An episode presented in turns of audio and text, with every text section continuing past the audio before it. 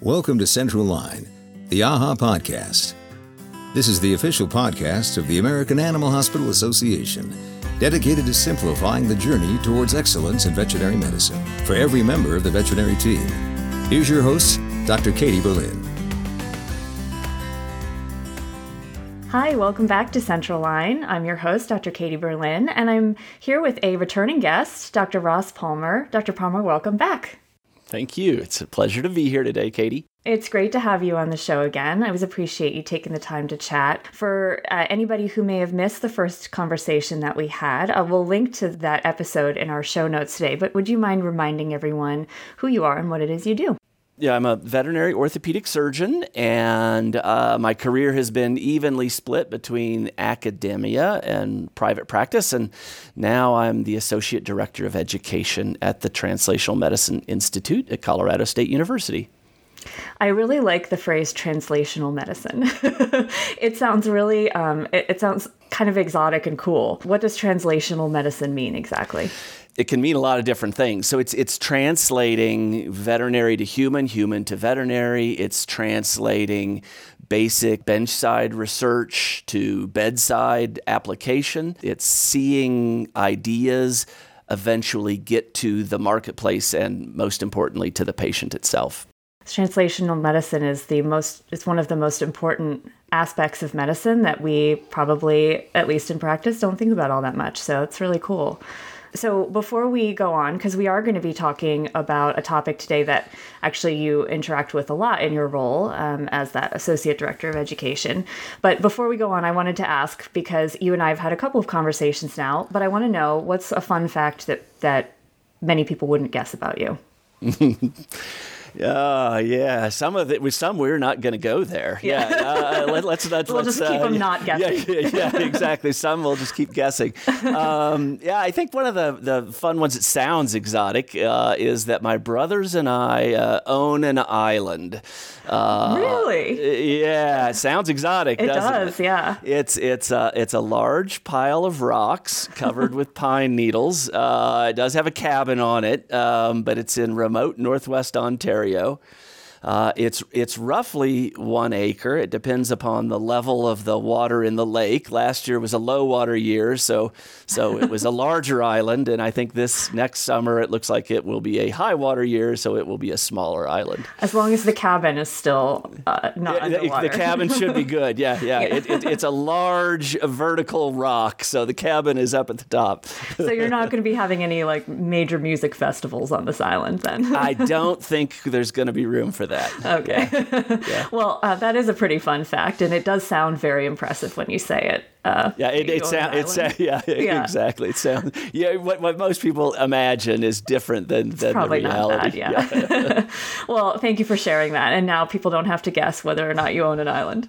There you go. Um, so uh, we're here today because um, actually, when I contacted you to talk about another topic, which we talked about in our last conversation, you had a really good idea for a topic for us to chat about, which um, really was interesting to me because it's not something that I hear people bring up that often. Um, you called it gaps in the continuum of postgraduate lifelong learning, which I is I mean that phrase kind of sums it up, but can you elaborate a little bit on that and what what it was that you mean by that? Uh, yeah, I'm not I'm not totally sure I can. I sounded like I was very philosophical and learned. It was, it's a good day. phrase. Yeah, yeah, yeah, yeah.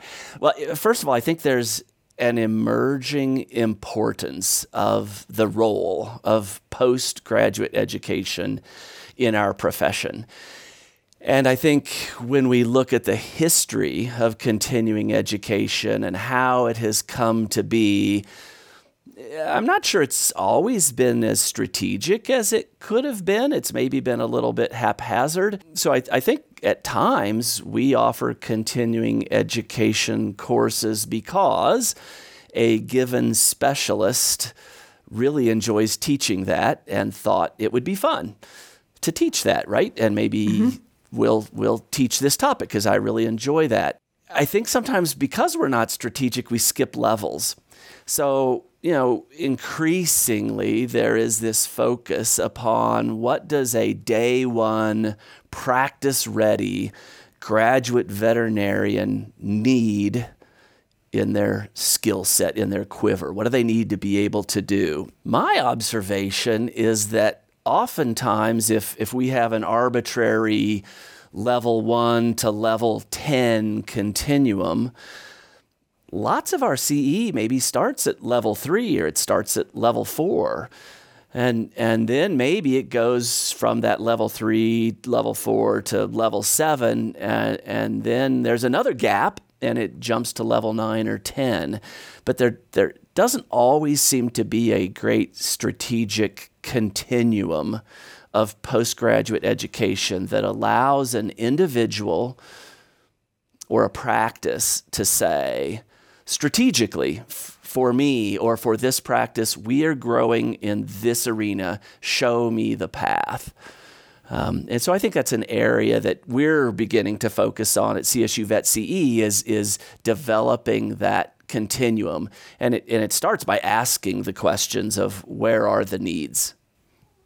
Yeah, that's a really good point. Um, you know, as you were talking, I was thinking back to my own experience and remembering conferences I've gone to at various stages in my career. And I think you're so right. You know, as a new graduate, um, I think I went to what was then NAVC, um, it is now VMX, and I um, I remember having a great time because I got to see my classmates that I hadn't seen in a year, but I don't remember learning that much. And I think it's because I was going to lectures on like you know, things that I had just learned in school. They were advanced.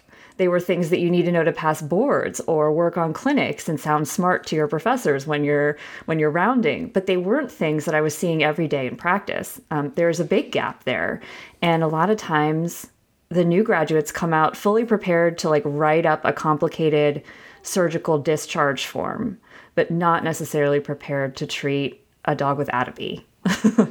and right and uh, or spay a big dog um, because all the dogs they got to spay before, if they've gotten to spay anywhere small. I felt that gap very keenly myself. I just don't know that I had a name for it at the time. Um, so that is a really good point. Do you feel like you're um, you're seeing that gap grow now?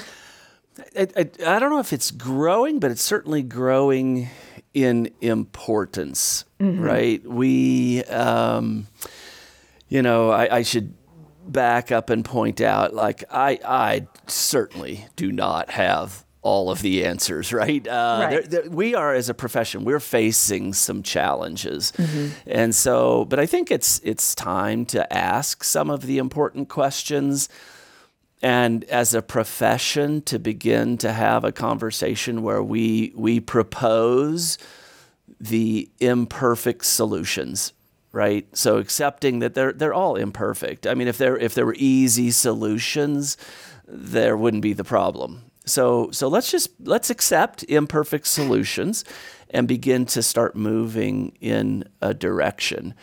Um, and I just I, I do I, I think that the importance of the gap is growing because if you if you look at when you went to veterinary school, and certainly when I went to veterinary school, I mean, the explosion of knowledge and technology yeah. that has occurred since that time, yet you still have the same four years. Yeah. I mean, the, the, the target used to be I want to make you be a jack of all trades as a veterinarian. And, and I, I just don't think we can achieve that. And and I, you know, I, I think of of some years ago, five years ago, maybe I trying to conquer this question of what does the day one graduate need to be competent in the field of small animal orthopedics, which is my world. You know, we asked a variety of different questions, asked them to rate them in terms of importance.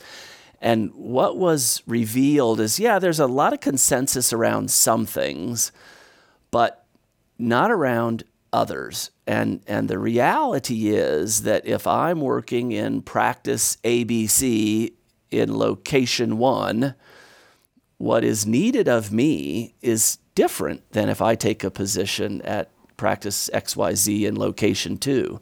Yeah. It, it's not uniform. Yeah. And that's a challenge. And, and, and so we have to face that. And I think postgraduate education can begin to fill that gap. That's a really good point too that I hadn't really thought of. Even just in in practices I've worked in, I needed different skills, um, it, but my experience would be very different from somebody who's working in like rural Canada, in you know where there's no emergency clinics and they're it. Um, their experience needs to be very different from mine, where we have four within 45 minutes of here. I I, I wonder, you know, I hear. uh, quite a few seasoned veterinarians saying that um, new graduates are afraid. They're afraid to try new procedures. You know, when they in my day, I I just jumped in and did it because we didn't have a choice. And new grads are so afraid now that they don't want to try new things, or that they don't graduate with enough practical knowledge to prepare them for real life. What do you have to say about that opinion? Yeah, well, it, it's it, there's truth, right? Yeah. I mean, it, it's um, uh, and it, it's not a universal truth. Uh, you know, different graduates have different levels of comfort with challenge, right? And so I've I've seen some new graduates that that I was kind of amazed. Wow, aren't you the bold one? Um, uh, for better or for worse, right? so, right. So that happens too. Um, so so I think I think there is there's some variation there, but I I think we just have to again. This is is part of this stepping back and having the conversation of so what is needed day one for the practicing veterinarian and and accepting the fact that it is different in this practice versus that practice. Um, and and then I think again I, I talk about where I think postgraduate education fits into the puzzle is trying to be very strategic about employing that continuing education. So you talked about going to a conference, you mm-hmm. had a mm-hmm. great time, but you're not sure what you learned. Just so you know, I'm not down on having a great time. I, yeah. I think I think that's part of it. I mean, too, yeah. well, let, us go back to the, the the wellness thing. I mean, you know, you you have to take care of your whole person and you know, that's one of the things we talk about is you're more than a learner, you're a whole person. So stay a while, you know, do do the things that fill up and rejuvenate the all of you. I think that's an important aspect. Yet, let's be very strategic about the skills and the knowledge that we're trying to gain. And so I think it's actually quite rare for an individual or for a practice, especially for a practice, to say at the beginning of a year or the beginning of a three year period where are areas that we as a practice want to grow? What is our strategy to grow that? Katie, you have an interest in atopy. So so we're you're gonna you're gonna concentrate a lot of your training around dermatology. Okay. We have somebody else who's very interested in dentistry. So we're going to have them focus a lot of their training in dentistry. So, but let's be strategic about it. And then what are our, what are our deficits? Are maybe our deficits about where we are? Where are we weaker than we would like to be now? But then where are our deficits relative to where we see ourselves in three years? And now let's be very strategic in how we pursue continuing education. See the difference? Yeah, and, absolutely. Yeah, and and so I see a number of practice groups that are doing exactly that. They're saying, "Hey, we're we're wanting to custom design CE for our associates around what we've identified as our needs." And and while that is kind of the approach for some of the practice networks, I, I think the same basic idea can be utilized in an independent practice. Yeah, that's really interesting. Um, I definitely have never thought about it that way. I'm like, oh, I'm going to go to this conference, just bang out all my CE for the year in a week, you know, or in, in four days, and uh, then I don't have to worry about it. But there's there's never been a strategy involved other than when I went through my acupuncture training um, to say, I want to bring this back to the practice so that we can all benefit from it, so that my colleagues can go study something else.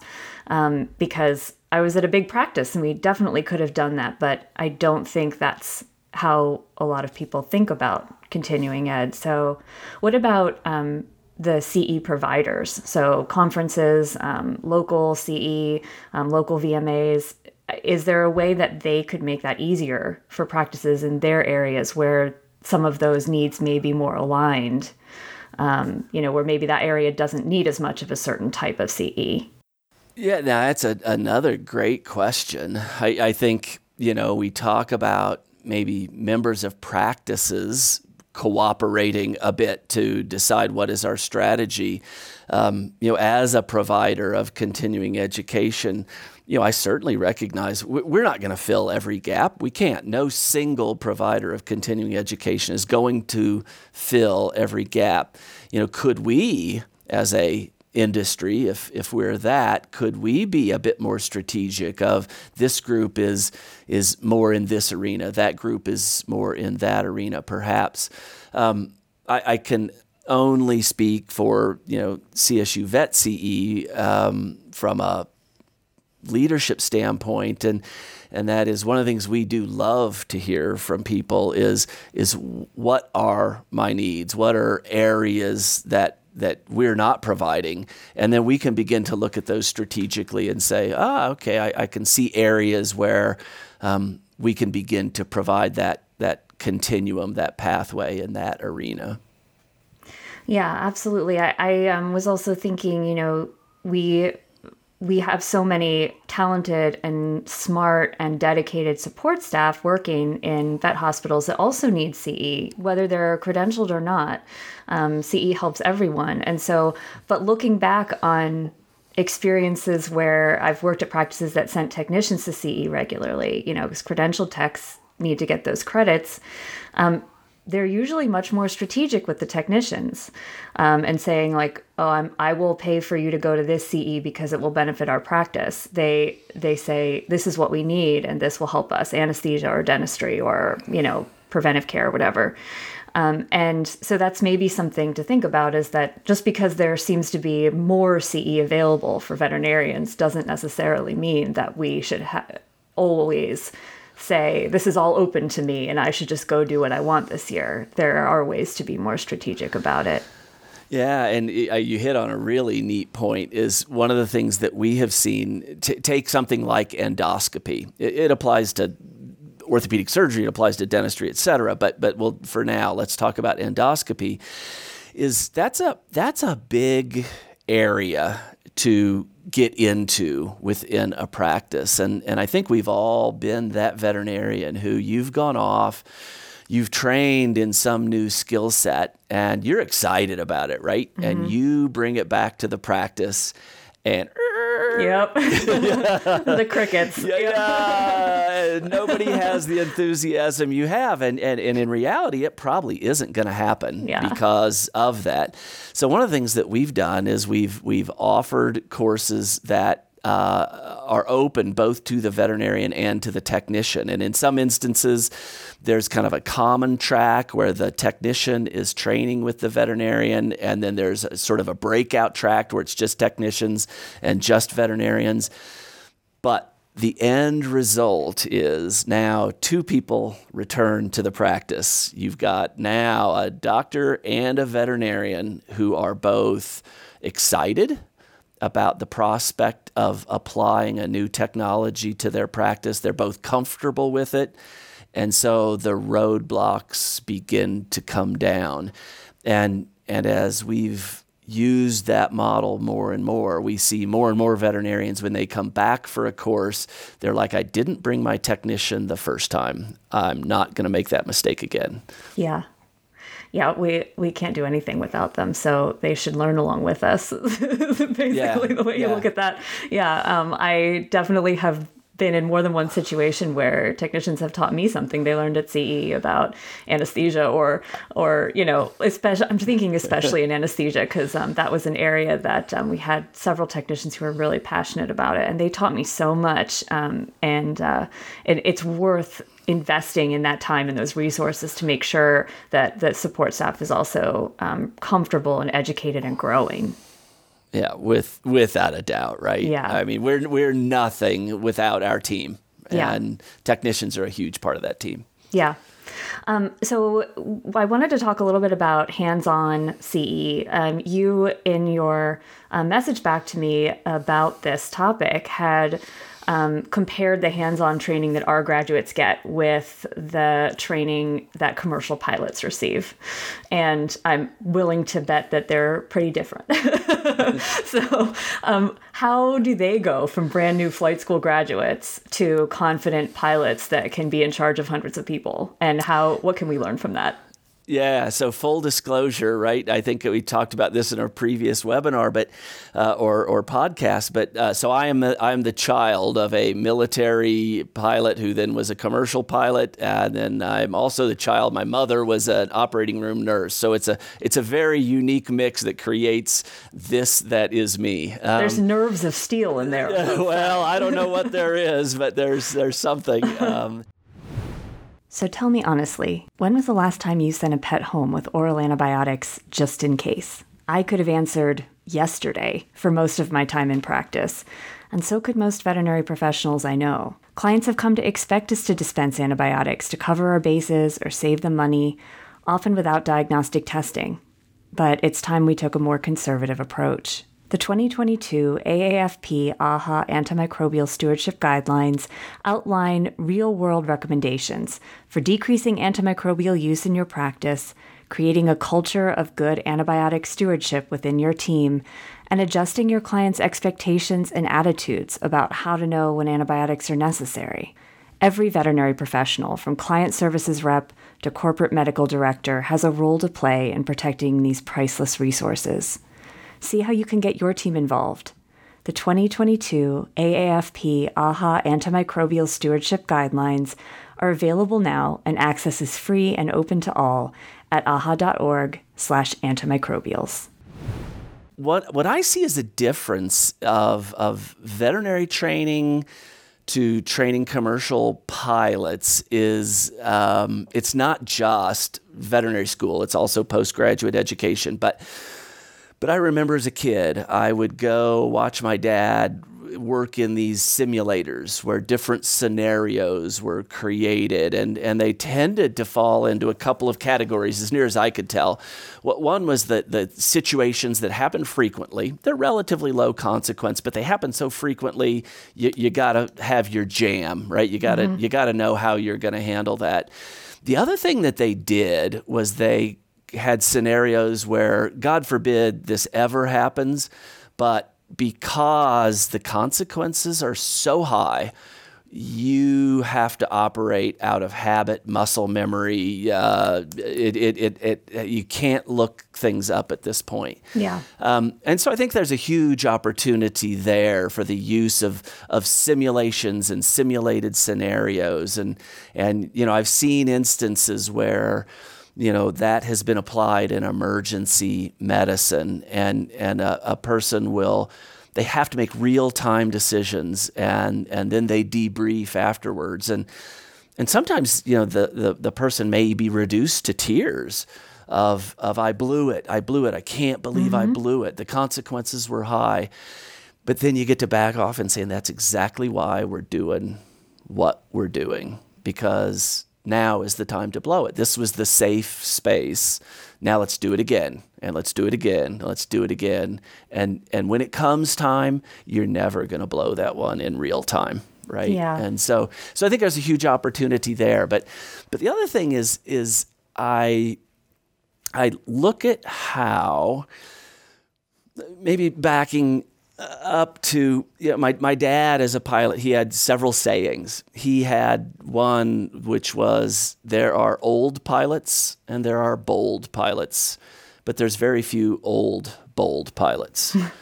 Kind of think about that one. yeah. yeah. Another one was was it's better to be on the ground wishing you were in the air than in the air wishing you were on the ground Again, I can equate that to being in the operating room, wishing I was anywhere but the operating room. How did that happen? What were the circumstances? And and germane to that was a, a third saying of his, which was, "It's the third error that will kill you." We frequently commit hidden or occult errors. And they may not be personal errors, they're systematic errors that allow the human error to have consequence and, and, and give that third error the opportunity to, to kill you or, or have dire circumstances. So there's this whole field of risk mitigation in industries, whether it's commercial aviation, human healthcare, energy, any of a number of things. But they're all based around this recognition that that people are fallible, right? People yeah. are error prone. And we need to find ways to put what in their terminology they call systematic defensive layers in place, but basically systems that allow us to protect the fallible human from committing an error. So I'm going to go back to this comparison of veterinary medicine and commercial aviation. You know, a commercial pilot doesn't show up for work and walk out to the airplane and kick the tires and put his finger in the air, say, "Let's do I this thing." yeah, right. It, it, it's it, there's a, there's an entire system, right, yeah. that begins. Multiple individuals are part of creating that flight plan, right?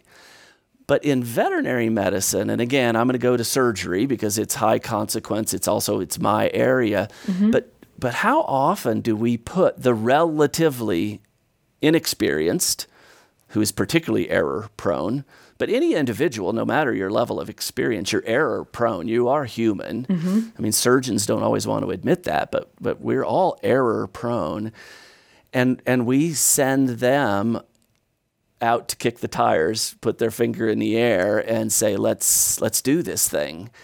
And should we be rethinking that? And so, one company basically that has gotten my brain focused upon this is a, is a company based in New Zealand, but they basically they looked at a particular orthopedic procedure, uh, TTAs, and they said, where do most people make their mistakes with this procedure? And are there ways we can engineer? Are there ways we can apply this risk mitigation so we get rid of that tendency? And without going into all of the details of how they've done it, my what I'm intrigued by as an educator is the approach. Is the approach that says we're not just going to keep doing it the way we have been doing it we're not going to put all of the onus on the person or the individual. When, when it goes wrong, we're not going to all point fingers at that individual.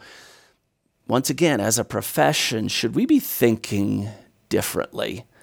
And should we be creating systematic approaches to reducing or preventing the likelihood, I shouldn't say prevent, reduce the likelihood of a hazard becoming uh, an adverse event because hazards are all around us. Anesthesia, surgery, uh, anything that we do, there are hazards there, but, but we leave the individual exposed. And I, I think there are ways that we can, um, we can change that.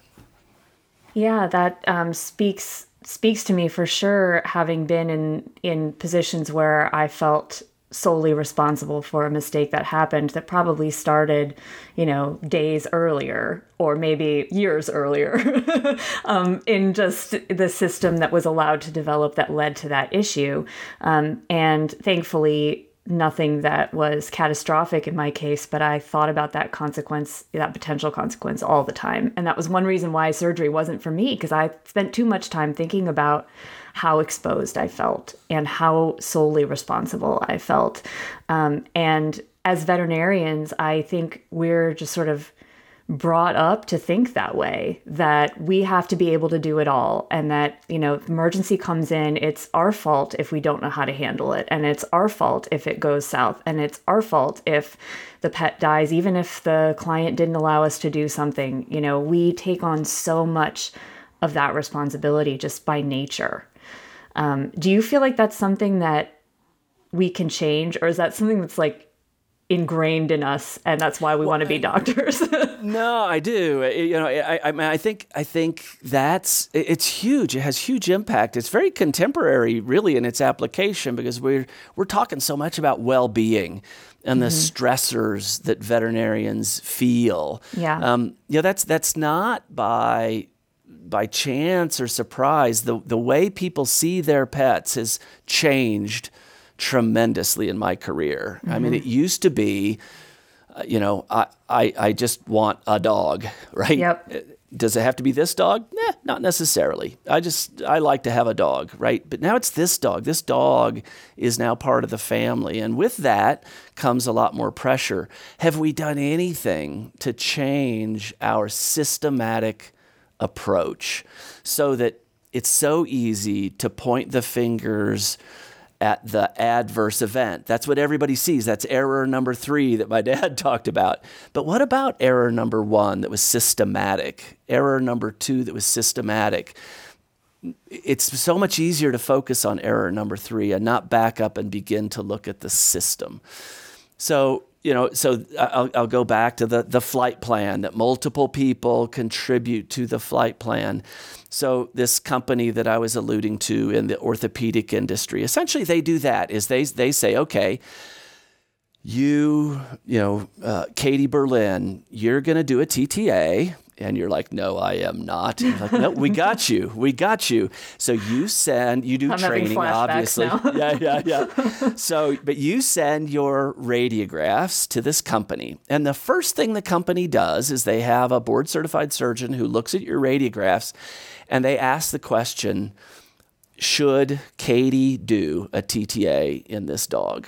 Should, should Katie take this airplane into the air? And the answer might be, nope, nobody should take this dog into the OR to do a TTA. This is a horrible case for a TTA, in which case that is the report that you get. It says, don't do it, Katie. Or the report might come back and it might say, yep, a TTA is a feasible approach. But because you and I have been working together, Katie, I know this is your first TTA. And this one has some hazards on it. There's a few storms moving around that you need to be aware of this one might not be your best TTA, Katie, right? But but then if it's like, nope, this one, this is actually a great TTA for you to do.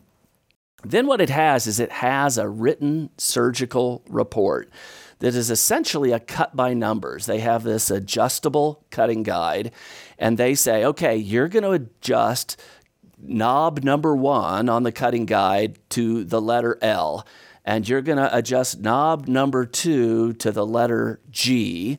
And when you place this on the front of the tibia, that's going to put the cut right where you want it, Katie. Okay? So it's the flight plan. We've created the flight plan. Follow the flight plan. And and so it's it's remarkable in the sense that it is saying, "Hey, we've got you." It's a team approach, okay? Yeah. We've trained you to be part of the team. The team has your back, and and so execute this plan, and the chances of something bad happening are are much less likely. Can human error occur? Absolutely, it can, but we've mitigated through through these defenses the likelihood of that hazard becoming a true adverse event.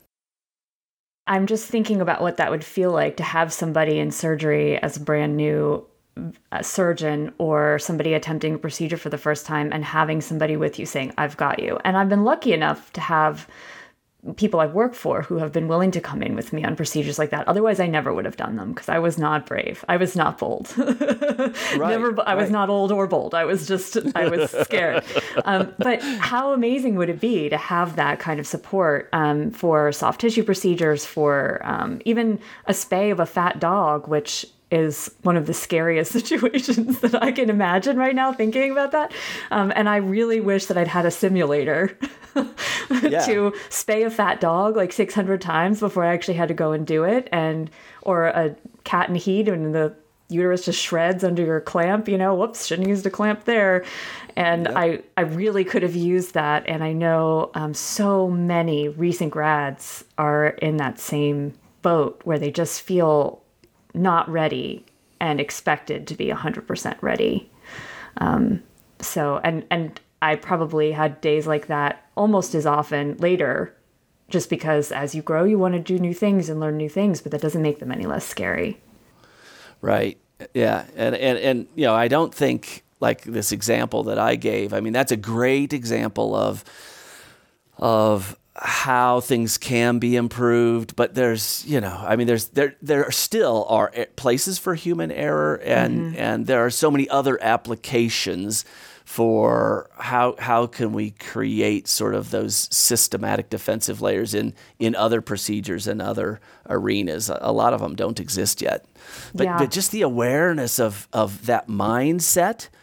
Mm-hmm. I think is important of how can we switch our thinking. It isn't just always more training or better training. It's sometimes it's different training, a different mindset maybe of how we go about doing it. Just yeah. food for thought. That is great food for thought. And, you know, like you said, we're not going to solve a problem like this in, or a question like this in one 30 minute conversation. But I think we've planted a lot of really good seeds for people to start thinking about what could they do differently to um, mentor, to provide mentoring or learning opportunities for their recent grads, or even experienced doctors and technicians who are trying to learn and grow, as we all should be able to do. Um, I think that's that's a really really interesting question to think about. So thank you, Dr. Palmer. That was it, it's really neat to think about this stuff um, with somebody who's actively working in continuing education and seeing that sort of those trends unfold and being able to pinpoint those issues like you can. Yeah. Yeah. So uh, I have one last question for you. Sure. You have a lot of really good sayings that, um, like, I'm going to remember those uh, sayings from your dad. But if you if you could put a billboard or a tweet, if you're so inclined, in front of the entire profession every day, so that they would see it on their way to work, what would it say? Uh, um, do I have to have just one? Yeah, no. I, I, don't know. I, I think I think um, you know I, I, I can recall a movie some years ago. Don't remember the name of the movie, but I remember the line was something like, "Hey Bates, we get to play baseball today," um, and and my line on this billboard would be something like, "You get to love on animals and people today. Have a great day. Um, you know, make it a fun day." Um, so much of the stressors that we face, which are real and exist and they're true, as we've discussed, but they're compounded by um, uh, our vantage point. Mm-hmm. And so, so I think sometimes just reframing, hey, Bates, today we get to play baseball. You know, hey, hey, Berlin, today mm-hmm. we get to love on animals and love on people you know, have fun, right? Um, it, it really is a, a, remarkable thing. I think the other would be, um, uh, you know, it's it's a place where my head is right now, but but focus on your why. You know, why are you doing any of it as a practice, as an individual? What's your why? Why do you get up in the morning? What's your cause? What's your purpose? What are you doing? And if we individually and as practices, if we can begin to focus on our why, then we can we can begin to come together as a team around that. And, and I think that can be a, a place of unity. And that's always a great place to start for a team. Love that. I here I thought you were going to put you know one of your dad's sayings on there. Those are much those are even better because they speak directly to us and they remind us that this is a profession full of joy too and great moments and positivity and stories. And the stories you know that we can relate to so strongly and we're very lucky to have that. So even in spite yeah. of all the stressors yeah, I, and I, you know, we've talked about this before, but I, I just commend you for getting the stories out there. I mean, the stories are so important, and that's what we connect with, we connect to. Yeah. Uh, we can see ourselves in other people's stories, and and so I think that's just an important part of of your podcast and and just what we do together is is sharing those stories. Dr. Palmer, thank you so much for your time. Um, we really love having you here, and um, I will take a lot of this back with me because I you really got the gears turning, and I know that you will for a lot of people listening too. So thanks so much for coming back. Thanks to all of you for listening. We'll catch you next time on Central Line. Thanks for listening to today's episode of Central Line, the AAHA podcast. If you love what you hear, please take a moment to leave us a rating and review. For more resources to help you simplify your journey towards excellence in veterinary medicine, we invite you to visit aaha.org. That's A A H A dot O R G.